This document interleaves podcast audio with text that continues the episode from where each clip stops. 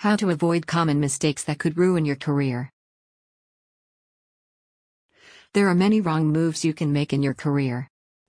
We've all fallen on our faces a few times, especially during the learning curve of a new job. But some mistakes are worse than others. Today I'm focusing on some of the common mistakes that can ruin your career and how you can avoid them. I won't include the obvious ones like doing something illegal. Everyone should already know not to do anything illegal.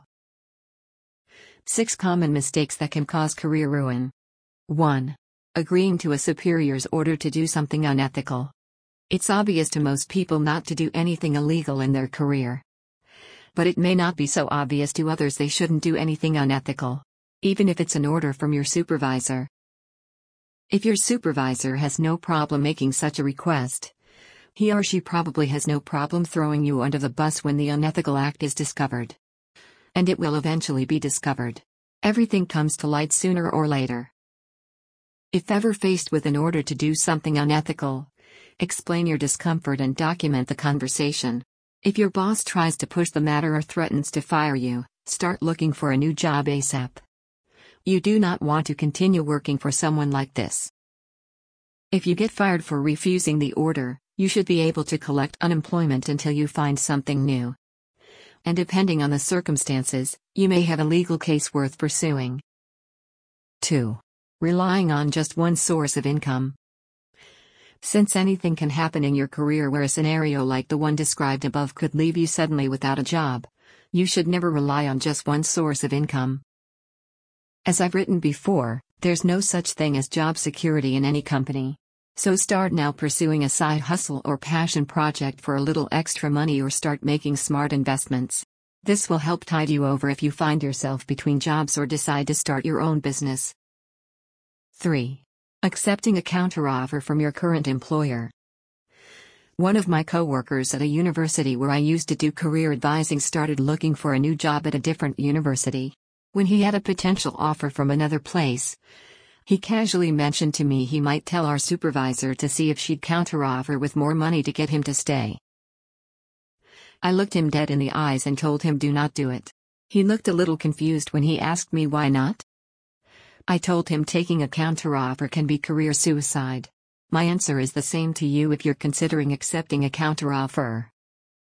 There's a reason, or reasons, plural, why you went looking for work elsewhere in the first place.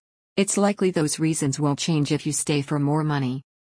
And while the additional money may seem great at first, it won't outweigh the distrust and resentment which will grow between you and your supervisor or coworkers after cutting this type of deal. When you do finally leave your employer, and you will, word will get around to other potential employers how you manipulated the situation. This will make you the kind of candidate they won't want to hire. 4. Overstaying at an unhealthy job. If your job is affecting your mental or even your physical health, it's time to go. No job is worth your sanity or your health. If you overstay at a job like this, you could become so unhealthy you run the risk of not being able to work at all, and therefore losing your income anyway. Do what it takes to find something new using the resources available on this blog and on paNASH's on demand video courses. 5. Agreeing to take on extra work without extra pay for an indefinite amount of time. There may be times when your company is short staffed and you have to pick up the slack. When it's necessary to take on extra work for the best interest of the entire company, you should do so. However, this should only be temporary. And before agreeing to this, ask what the set end date will be for the extra workload. If you're told, until things settle down, don't accept this as an answer. Instead, Indicate the length of time you are willing to do the extra work and schedule a meeting as soon as possible to discuss how you'll be compensated for any extra work done beyond the specified date. For instance, you'd say, I'm happy to cover Sally's projects until the end of May. You and I can meet next week to decide how to move forward in June. Whatever agreement you come to, get it in writing. If you're still doing Sally's work in June, you need a title change and pay adjustment or at least a bonus. 6. Promising your employer you won't job hunt. Unless there's a formal agreement in place or you're receiving tuition reimbursement, never promise not to job hunt or to stay with your company for any specific length of time.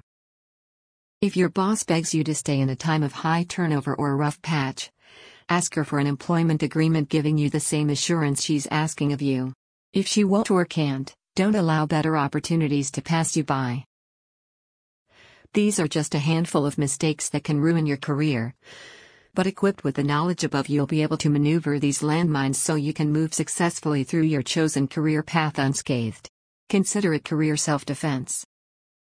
Click here for more career advice. Related posts. What are the biggest career mistakes you should avoid? What you need to know about a job loss. You don't have to be a slave to a paycheck. Want more job security? Do this one simple thing. When is the right time to leave your job? Career ruin.